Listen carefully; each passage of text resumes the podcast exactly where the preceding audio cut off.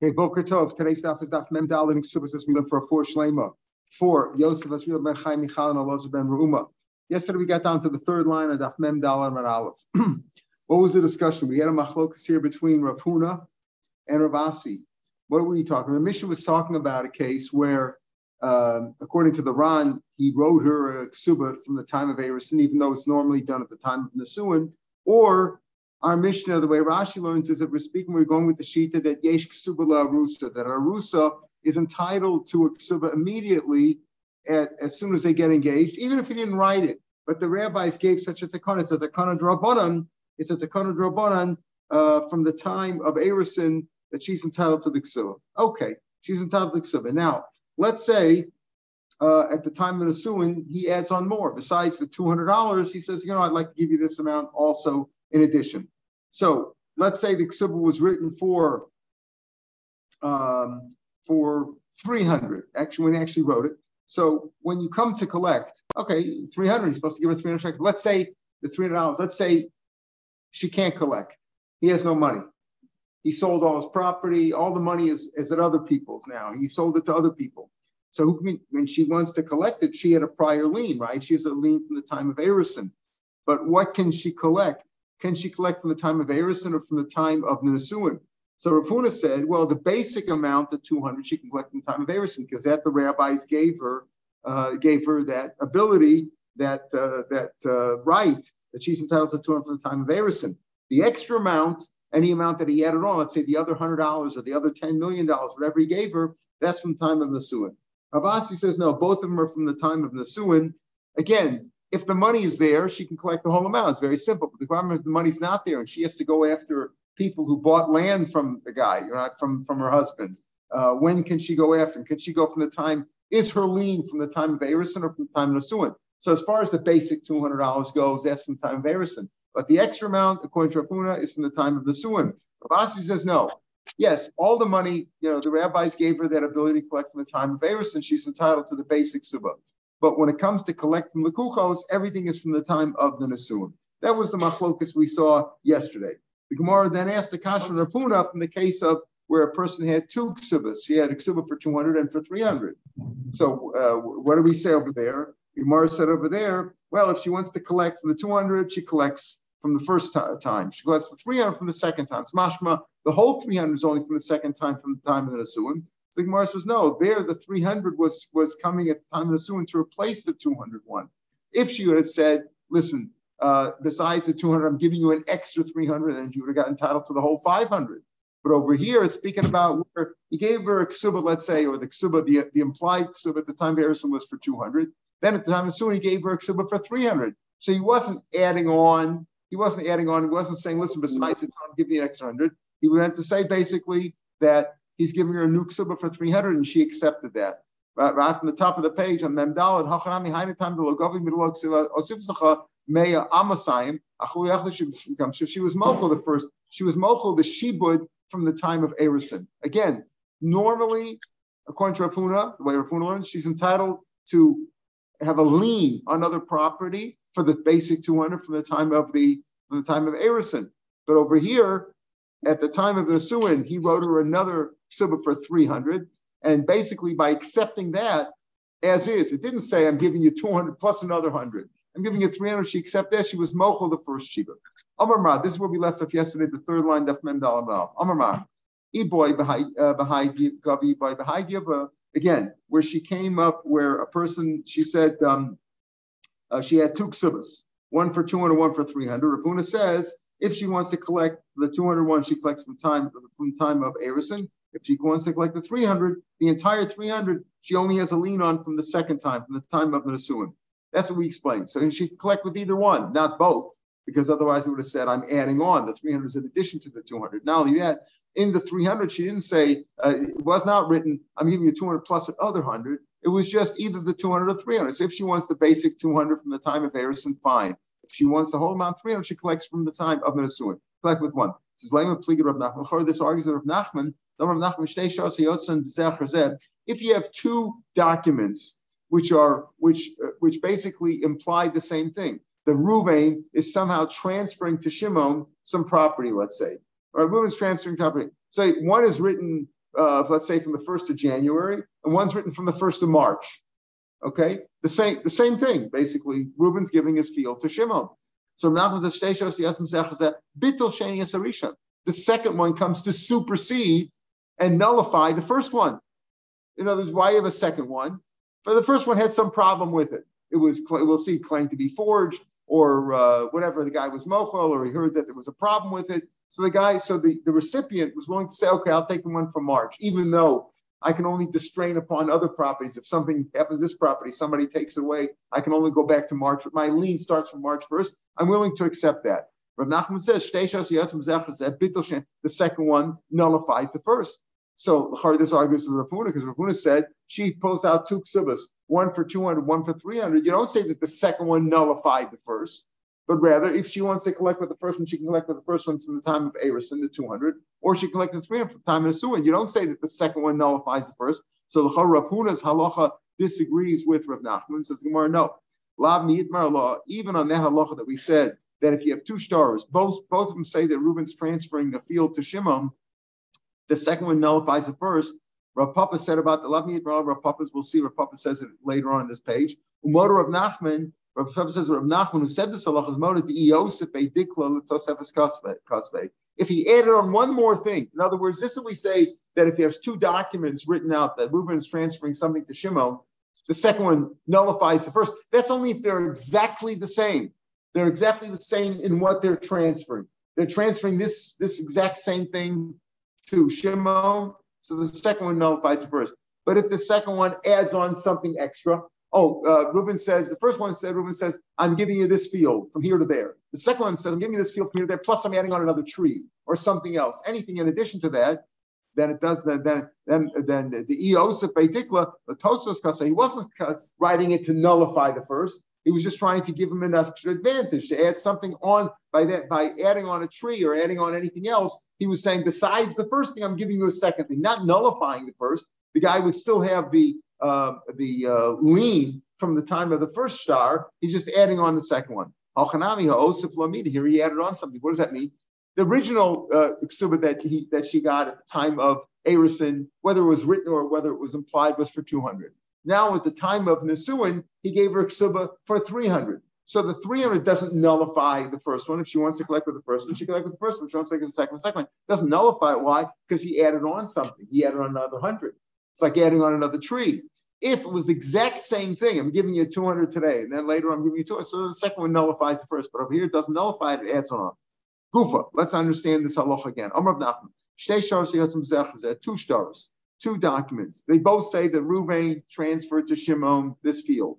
Bitul Shani Sarishan, the second one nullifies the first, as we said. Amr Papa, Papa explained, Rav Nachman admits, Diosef Eidikla. If he added on one more thing in that second one, Latosvas Kaspek, he wasn't writing it to nullify the first. It didn't mean that the first, the recipient, let's call him the recipient. He could be a purchaser, he could be a donee, whoever, the recipient, Shimon, who got it, was not Mochel, the first lien. In other words, he got it from January 1st instead of March 1st.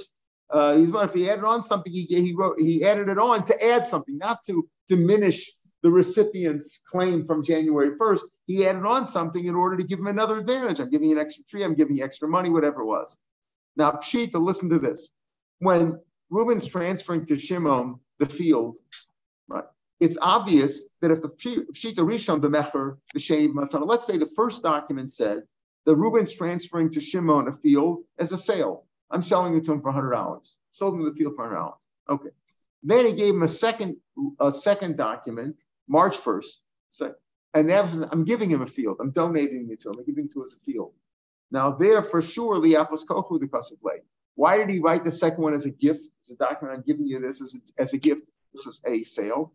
Mishum dina de bar metzra. Because what's the law? Remember the lachos of bar metzra back in Baba Basra. What's the lach of bar metzra? If Yanko wants to sell to Shmerel a field, and there's another guy, Zevulun, has a field that is a junk that joins that field. So Zevulun has the right of first refusal because at the bar mitzvah, his field already borders that field. So he has a right of first refusal. In other words, Yanko wants to sell the field to Shmerel. Shmerel doesn't have any fields. but Zevulun has a field that abuts that field that's being sold, the right thing to do, Rav Asi is to give Zevulun the advantage, let him buy it. If you're getting the same amount of money, you know, let him meet it. Shmerel wants to pay Yanko $1,000 for the field. Zevulun's saying, I'm also willing to pay $1,000. You should give it to me because my field abuts that field. I'd rather have one big field. It would be more profitable to have one field in one place for the trucking and the plowing and all that. It's more advantageous to give it. So why not sell it to Zevulun?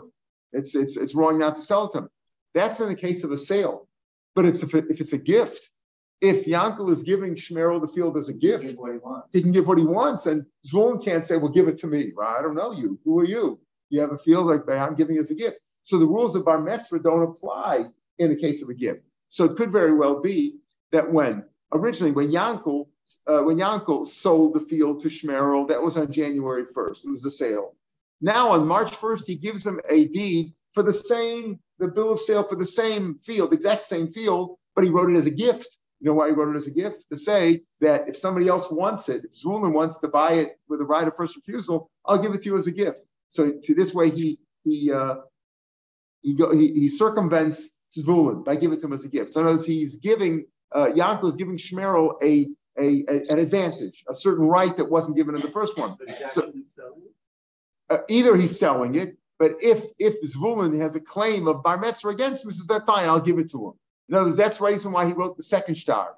He wrote the second. What are we saying? That when two shtars are written, the second one usually nullifies the first, if everything else is equal. However, if he's adding something in the second one, something that wasn't there in the first one, I'm giving it to you as a gift now. Oh, Zevulun wants to pay for it and pay the same price and come with a dina de bar mitzvah. He's on the border. I'll give it to him as a gift. So I'm giving him an advantage. So there, the second one, right? So there, the second one is not to take away from the first one. It's just to give him an additional advantage. So the second one doesn't nullify the first. It's just he's giving him a second one that in case Zevulun or somebody else comes along and says, sell to me because my field already abuts that, I'm giving him an advantage. I'm giving it to him as a gift. He really did sell it to him, but I'm giving it to him as a gift, that either to get around it, or if that's the case, if Zevulun makes a claim against it, I'll tell you what, I'm not going to sell it to him. I'll give it to him as a gift. And then I won't take any money for it. So you should go to Zevulun and say, hey, make it all. Okay, if there is a Zevulun. The whole idea is, okay, just in case. You're doing just in case. So what do you think? Pshiita, Rishon, the first one was a sale, and the second one was a gift. And Kosh came the other way around. Let's say on January 1st, he gave it to him as a gift. And then on March 1st, he sold it to him. The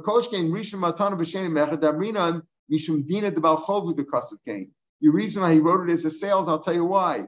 Because if I give it to you as a gift, and then a creditor that I had before comes and takes it away from you, right? So here I'm selling it to you. I'm selling it to you for money so that if somebody does take it away from you, you can come after me for the money. You can come and claim it again because I'm giving it to you. I'm selling. I'm putting it there, whether he actually takes the money or not. But he's selling to him. Listen, I'm selling it to you so that if somebody takes it away from me, if I sell, see, I could do it with the Matana also, but normally the Mepharshim say it's not done. If I give you a gift and then somebody comes and says you're not entitled to it, it was already his property. He had a prior lien to it, so that's it. Too bad. There's no gift. You know, not an Indian giver, just somebody took it away. But you have no claim against me. Unless I wrote in it that if somebody takes away from you, I'll give it to you. But normally there's no claim against. But if I sold you a field and somebody takes away from you, you have a claim against me. I owe you a field, or I owe you the money. So maybe I gave you the second star to strengthen your claim so that if somebody takes it away from you, you can come after me again. So again, the second star added something to the first. Again, let's look at both of them again. Pshita Rishon b'mechad b'sheni b'matana li'apos kochad b'kasla. He gave him extra rights. Mishum dina debar mitzvah. He gave him a stronger hand. They have more, because the Zevulun won't be able to take away the field as from the mitzvah. Kosh came Mishum Matana. If the first one on January 1st was written as a gift and the second one was a sale, Darmina Mishum Dina the Balchov again. I read that in case a creditor comes and takes away the field from you, you can come and claim against me. Eli Shneim and Mecher Shneim Matana. But if both the one on January 1st, the one on March 1st, both deeds or bills of sale transferring Reuben's property to Shimon are both written as a gift or both written as a sale, Bitul Sheni is a Rishon. The second one voided the first one, nullified the first one. Why? Why would there be a second one? Now, obviously, we're speaking about where the recipient has the stars, right? Because if the guy is giving him as a shtar, he could always make up all the shtars he wants, right? You can write the shtar that the Malva gave, that the Mochul gave something to the Lokoch, even if the Lokoch's not there. But if Lokoch has them, why was the second one mevatel the first one? My timer. Two reasons. Rafam says Odia Odebe. Maybe it was Moda. Maybe the Lokoch was Moda that the first one was forged. He heard rumors that people are talking about that it's forged. So he says, I'll tell you what, I'm willing to accept the lien from March 1st. Give me another one from March 1st. And I'm willing to say that I can't collect anything from January or February because I heard the first one's forged anyway. So I'd rather admit that. Ravacha says a different reason. He was Mochul. So I tell you what, you know what? I'm Mochul the Shebud. He was a nice guy. He was Mochul the Shebud. Mabi and I, what's the difference between them? Ike benayu, Arui Sadeh. Are you disqualifying the Adam? When, according to Rav Ephraim, he says, why is the second one, why does the second shtar, you know, why does the Lokoch stand up and say, why should I take it from the second dad? I'd rather have it from the first dad. I have a prior lien. So he says, why? Because the Adam are possibly forged. So the question then is that Adam are disqualified. Rashi seems to say, based on this, that he heard the Adam of Rishon according to their puzzle. What do you mean their puzzle is? Tosos says, what do you mean their puzzle is? Just because he admits that they are, Amor, he says, I heard that they are false witnesses. Means false witness. If the Lokoch is moda, or they're all moda, that the Adam signed on it, it's a forged document. Well, if it's a forged document, any other document with those same Adam, Tosos says, would also be puzzle according to them. Okay, whatever. The point is that the second one nullifies the first. Rafa says, because, why? Because Lokoch was moda, the recipient or the giftee or whatever is moda, that the Adam are forged, or they're disqualified, and therefore he is willing to accept the second shtar in its place. But Ravacha says the reason he's Mochul the Shebud. What's the difference between these two reasonings? One is to disqualify the Adam. According to Ravacha, the Adam would be disqualified, at least in a limited sense, for these guys. And according to Ravacha, you're not disqualifying the Adam over here. You're simply saying that the Lokoch, the recipient of the gift or of the sale or whatever, was doing a favor and said, I'm mochel from the first year. I'm mochel from January 1st. I'll only make my lien from March 1st. Or l'shlumei peirut. Again, or would he have to eat the peirut that he ate from January to March? According to you, if you say the first document was forged, is no good, then he'd have to give back those peirut. If the Lokoch or the recipient ate the peirut, he'd have to give them back to the mocher because he wasn't entitled to them. According to Ravacha, he was mochel the Shebud. What does it mean? I'm mochel. I bought the field really January 1st, but I'll tell you what, I'm mochel the Shebud. If somebody takes it away from me, I won't. I'm mochel. The lien I have is only from March 1st, but I really bought it from January 1st, so I don't have to give back any peirut. Well, the Tosca, who actually owns the property to pay taxes, to pay property taxes on? Do I own it from January 1st or from March 1st? If you say that the first shtar was forged, was not a good shtar, so I only have to pay taxes from March 1st. But if you say that the first shtar was okay, I was simply mochel the Shebud, that I don't have a lien from January 1st if it's taken away from me, but I did own it from January 1st, then I would have to pay the recipient, or the buyer would have to pay the taxes. My avilava, what in this machlokas that we started with yesterday between Rav Huna and Rav Asi, when we said from when can you distrain upon others in land, in other words, if she's divorced or widowed, and now. She had a shtar, a Ksuba for 300.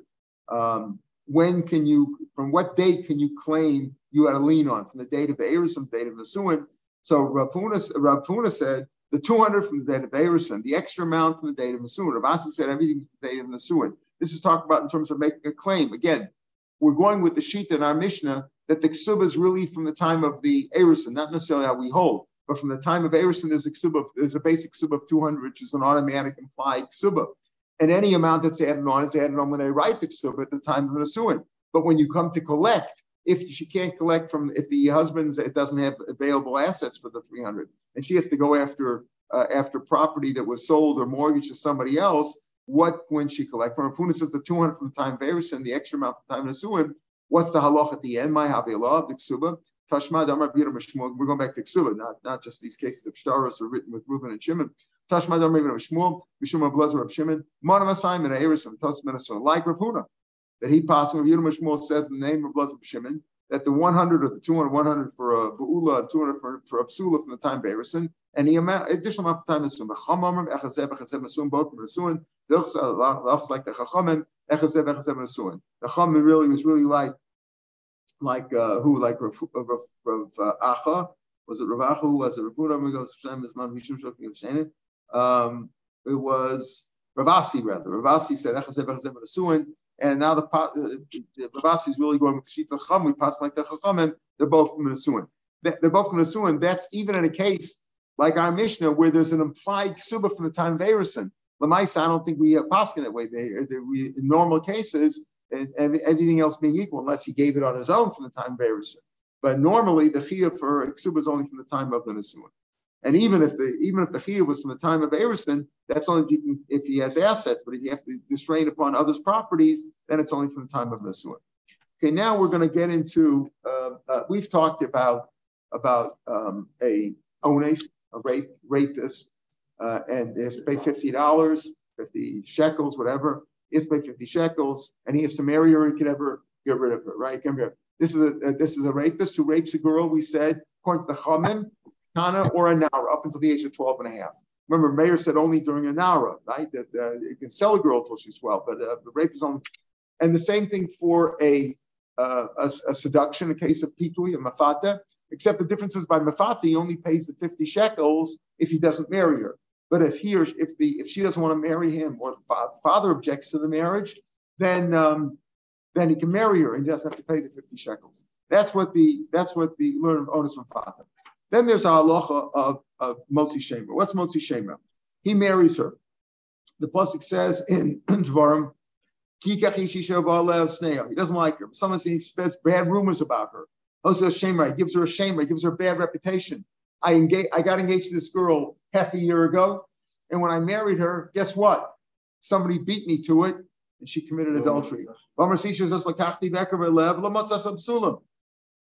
way the pasuk reads is like, okay, were there Edom over here? So the pasuk doesn't tell us, but we'll see the Gemara speaking about he has Edom that she committed adultery. But then the father of the girl claims the Ima. She says that, no, look, she's a virgin. How do they prove she's a virgin? They have Edom who are Mazim the first Edom. They are Edom who make the first Edom Zoman. I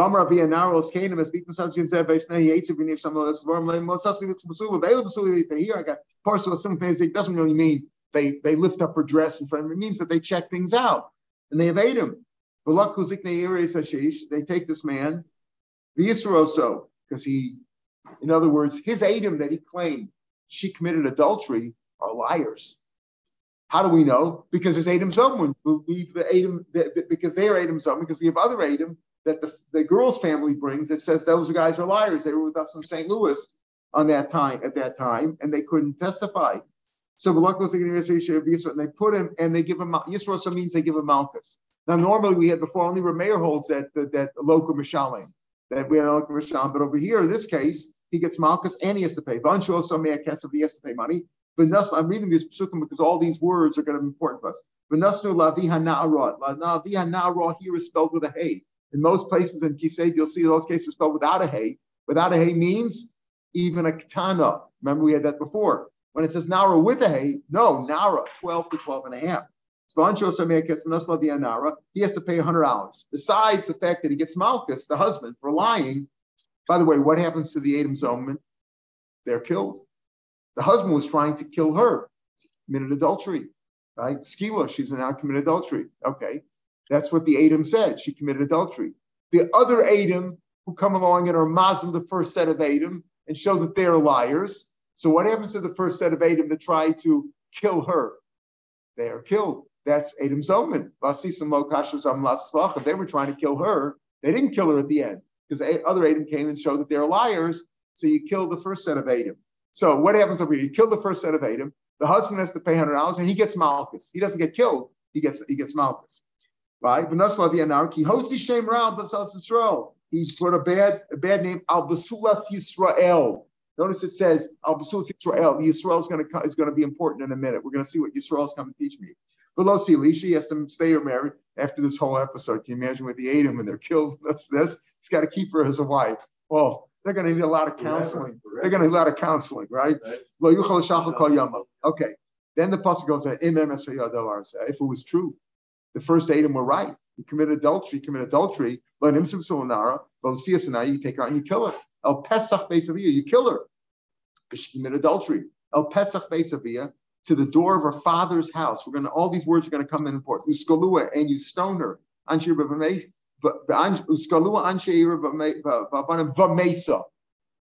Stone her and she will die. Well, isn't it pretty obviously she's going to die? Again, Vamesa is going to come forward. Ki asa navala b'Yisrael, because she did an abomination. Israel liznos beisavio, u'viatra mikabecha. All those words are going to be important as we learn the parsha of Motzi Shemra. So there are similarities to the case of a rapist or a seducer, right?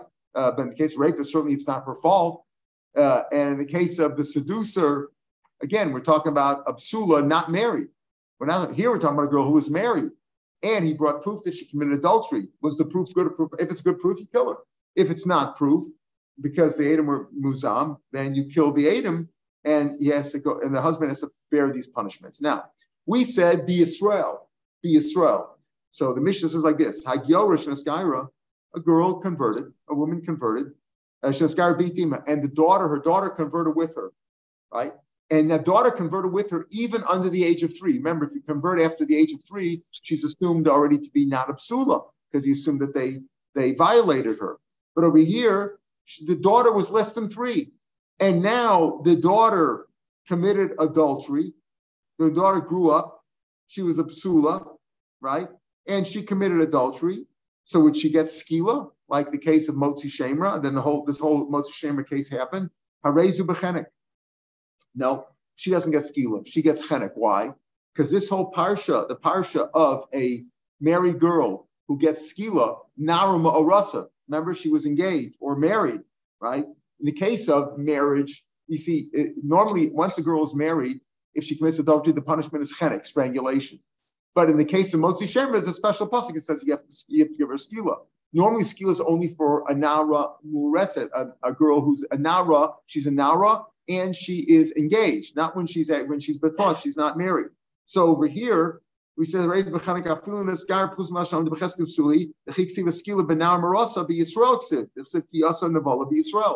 we just quoted by Motzi Shemra. So over here, even though we say that skila, that it's only b'di kinavol b'Yisrael. She's not a Yisraelis. She's a gioris. Remember, what are we talking about? We're talking about a girl who converted with her mother. So the girl was also a convert. The young girl, she was 2 years old, right? And they converted her. So she's not a Yisraeli, she's a Gioris. And therefore the parsha of skila doesn't apply, but she's killed. She's killed, but later on she commits adultery. She's bat mitzvah, and she commits adultery after being betrothed to somebody. She's Yisraeli. You don't kill her at the Pesach Pesach, because he said, what did we say here? We said, you take her. What do we say? You kill her at her father's house, at her father's door. There's no halach of the father's door over here. She doesn't really have a father. She was a shiksa who converted. Velo measela, not entitled to measela either, because the whole parsha only applies really to Yisraelis. However, if she still is, why is she killed b'chlal? Why maybe the whole parsha doesn't apply? It does apply. We'll see in the Gemara will explain this. Let's say when she was conceived, her parents were goyim. Then her mother converted. She doesn't have a father because her father's a goy. Even if her father was a Jew, technically he doesn't belong. He's not her father anymore because she's the shiksa and then she converted. But whatever. Let's assume that they were both. Her parents were goyim, and then her mother converted while pregnant. Harezu b'skila. Then she does get skila. Why? Because she's born as the Israelis, right? She's born as Israelis, but Ema Pesach Beisav, but she doesn't have a father because she doesn't have a father. Who's her father? She doesn't have a father. Ema Pesach Beisav, who's her father? Her father was a goy. Even if he was Jewish, he's not really her father because she was conceived with it from a mother who wasn't Jewish. So Ema Lo Pesach Beisav, Lo Me'asela. The whole parsha doesn't really apply because there is no avi over here. Let's say no. Let's say the mother converted. The mother converted, and then the mother conceived her and gave birth to her. Then she's born. She was conceived Jewish, born Jewish, and she's regular Israel. Let's say she has a father. She's a regular Jewish girl.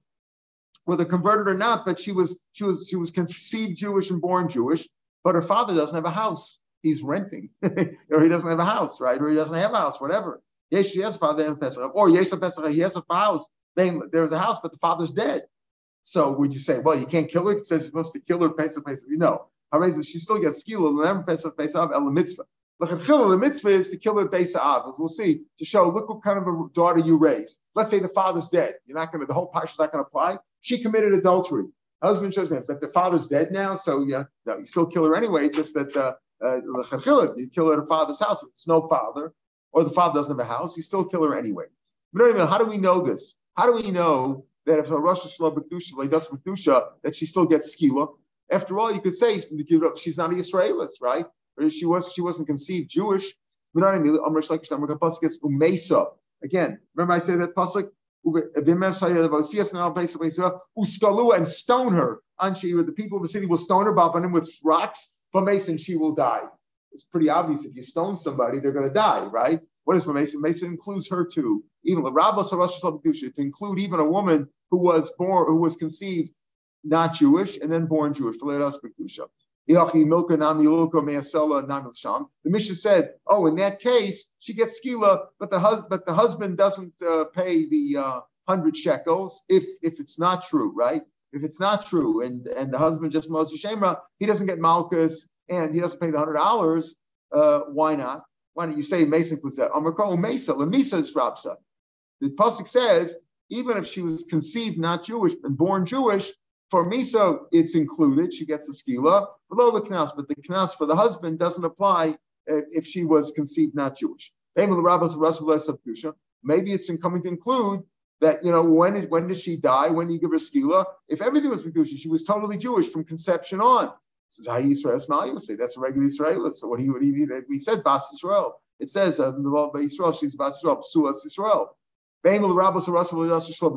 So maybe it comes to include a girl who was born not Jewish and converted. Maybe she also gets skila. Sim came to Yisrael, my honey. Why did it say Neval Yisrael? It's not Yisrael. Even if it wasn't Yisrael, she's a Yoris of. She's a Yorah, she's not Israelis, she's Jewish, she has a halacha of being a Jew, but she's still called the Yoras, can't marry a Kohen, etc. So it can be Yisrael. What does it say be Yisrael for? It doesn't only apply to Yisrael, it applies to Yoras also. So Yisrael means to say that what? That only if all the rules, if she was at least born Jewish, or if she was conceived and born Jewish, then she's Israelis. If she was conceived not Jewish and born Jewish, she is stoned. But if it's not true that she committed a sin, but the husband was mostly shemra, he doesn't pay the $100 or get the malchus. Amar of Yosi Bar Chanina. Listen to this carefully now. Hamotzi shemra ali is soma potter. What happens if she doesn't have a father? Now I want to explain some. In the case both of knas and the case of pitui and the case of what of motzi shemra, it always says he gives the father the money, right? Masan lavia naara, right? He has to give chamisha ges. Or here it says, if it wasn't true, in all cases, he gives the father naara. Okay, so you know what Rav Yosef Rav Kani says we hear? If she's a yisoma, she doesn't have a father, you potter. The whole thing doesn't apply. The whole parsha doesn't apply. Potter, the whole deal doesn't apply over here, right? You know, the whole parsha of Motzi Shemra doesn't apply. Shneimar says Manasseh Ladia Naara. Prat Lazu Shemla doesn't have a father. The whole thing doesn't apply. Must Rav Yosi Rav, and listen to this carefully. If you remember this Pshiita, pasuk says back by Mefata, not by Motzi Shemra, but by a man who seduced the Naara. It says if he seduced her, then he has to marry her, either pay the money or marry her. She take Mahoryu Morena, quickly take her for a wife. And it says if the father refuses, he says I don't want that guy, that seducer, to marry my daughter. In Mo'ain Yimo'ain, it says if he will refuse. How do you translate Mo'ain Yimo'ain? There's no translation. He shall surely refuse, because for lack of better vocabulary, that's what we say. But here the Gemara says there's a reason for it. Mo'ain Yimo'ain, avia l'rabus yisoma l'knas. That what? That it says Yimo'ain to that she can also refuse. He refuses or she refuses. Okay. Why would she refuse? Why would she refuse? Because she doesn't have a father. So what do you see over here? Oh, but wait a minute. This applies to Mefata. How do we apply this to Motzi Shemra? So here, take a look at the Rashi. Here's an important Rashi. Rashi, the fourth line from the top of the page. The Matzah could just say Imaim. Because it says the double Ashmeim, Bain Aviyakayim, whether he's alive and he's refusing, Bain Shein Aviyakayim, the Himanis, and she's refusing, right? Refusing is just like a meal, right? She's refusing to marry the guy. Alma, Afagav, the Sibba Ones, Vindas Lavianara. Even though it says by Ones, it says Vodasan Lavianara. It doesn't really say it by Mefata, but the Ones Mefata Me'adadik Mir, they learn from one another, remember, because it's Zera Kesav Yishko Kamar Psulos. By Ones, it says Vodasan Lavianara. And Ones and Mefata are learning out from one another. So, okay, fine. So that's Mefata. We're trying to apply it here to Motzi Shemra. Over here, the Torah said, fine, moin to include the daughter. Motzi Shemra, Lois Roy. So Hanami, Lav Yisam Mashvi. Here, we're not adding on Yisam. It doesn't say a pasuk to say it includes the Yisam also. We're not adding it on from an extra word. You're not adding it on from Yisam. El the sphere later Tana, the Tana is that when it says Abiyah, the Krah, we're not coming to say that if she's Yisam, it doesn't apply. El Memra, the Knas normally goes to the father, not to her.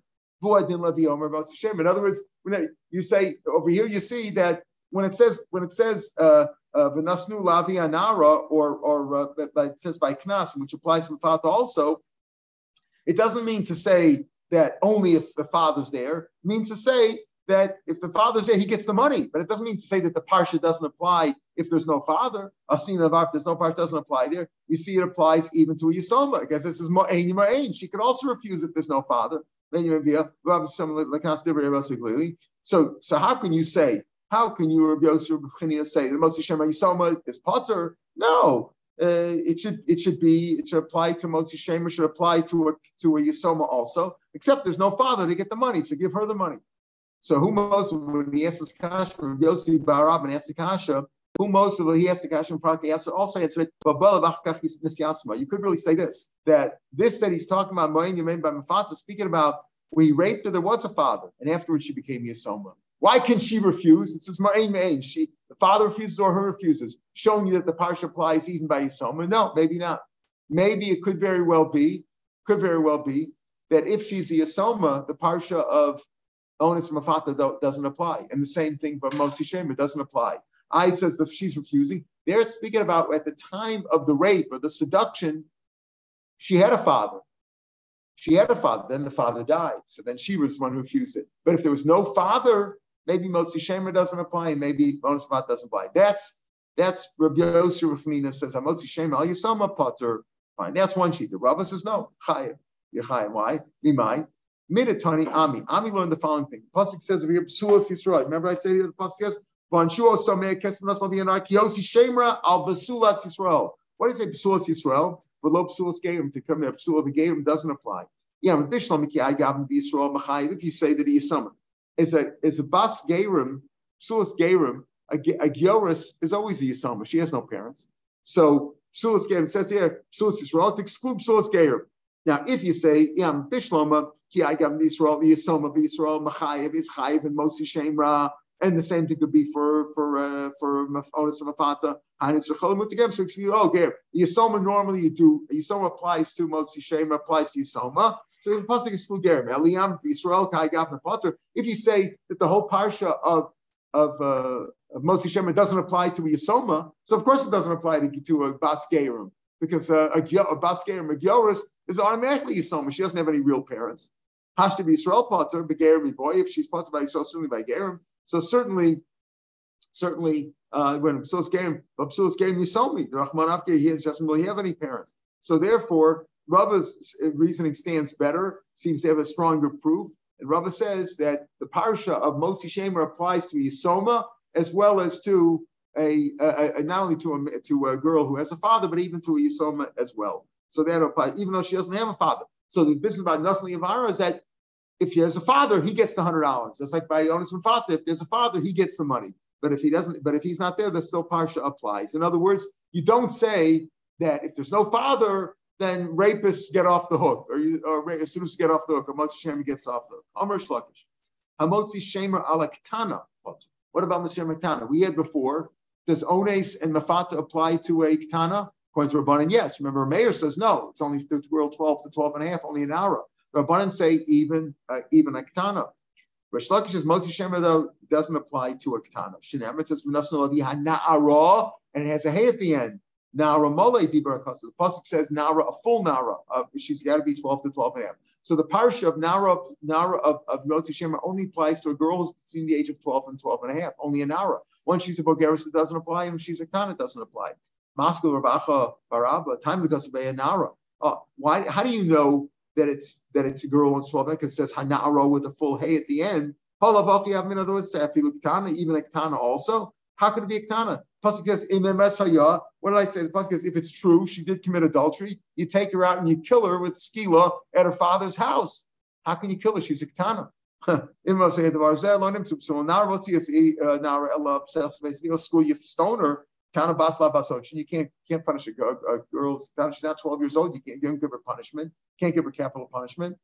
Ella kan nara. The chiddush is ella kan nara. The chiddush is this. Yes, we know that. How do we know that Motzi Shemer does not apply to a Ketana? Because it says if the story is true, you kill her. You can't kill her, girl, a Ketana. So we know it only refers to a nara.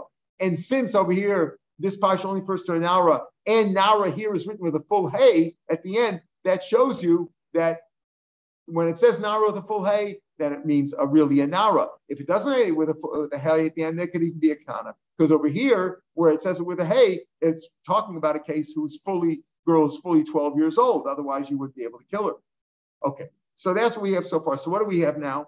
That the case of Motzi Shemer, which we've been discussing, right, does not really apply to a Gyorus, right? It doesn't really apply to Gyorus. You don't kill her because if she committed adultery and she was a Gyorus, she was originally Gyorus, even though she was a Psula and all that, she committed adultery on Mary, you give her chenek like any other married woman. Okay, doesn't apply there. But, and it does apply even to Yisoma. We say, according to Rava, we seem to pass like Rava applies to Yisoma, but it doesn't apply to a Ketana. It only applies to an Nara. Then we end off the Gemara with Tani Sheila. That was his name, Sheila. Sheila says like this, Shalish Midas Manara. There are three types of execution of a Nara. A Nara who committed adultery was married. She committed adultery is married. If she wasn't married, you don't execute her. You only commit adultery. Adultery means she was married, right? There's three different kinds. Let's say Adam came while she was in her father-in-law's house. Father-in-law's house implies what? That she is married already, fully married, not just engaged. When we talk about adultery, it means she has to be engaged at least, betrothed, right? But over here, if Adam came and she was in her father's house, father-in-law's house, that means she was married already. That's the case of Motzi Shemer. Motzi Shemer, she's married, right? The husband married her, took her and says, hey, she's not, I see she committed adultery. Adam came while she was in her father's house, well, father-in-law's house, claiming that she committed adultery before the marriage, right? After betrothal, before the marriage, while she was still in her father's house, then that's the case of Motzi Shemer. You stone her at the door of her father's house. Again, if she doesn't have a father or if he doesn't have a house, it's not indispensable. You stone her anyway. But the chachil, she has a father and he has a house, he's turned upon his house, as if to say, look at this, look what you've brought up, look what you've grown, look what kind of a plant you've nurtured, right? A girl who committed adultery after betrothal. That's the first case. Adam came when she was already married, meaning in her father-in-law's house. That's the case of Motzi Shemer, where the husband says, I married her, and look what happened. Let's say Adam came while she was still in her father's house. She wasn't married yet. She was just betrothed. Adam came and said, this girl committed adultery. So Shazin Sabbavesavi, she committed there. Soklon Asal Pesach Sharir. You give her skila Pesach Sharir. What pasuk is that? Michael, later on it says, a few psukim after the parsha of Motzi Shemer, it says, Kiya Nara, just a couple of psukim later, right? Kiya Nara Psula. She's a Psula, Mora Salish. And he slept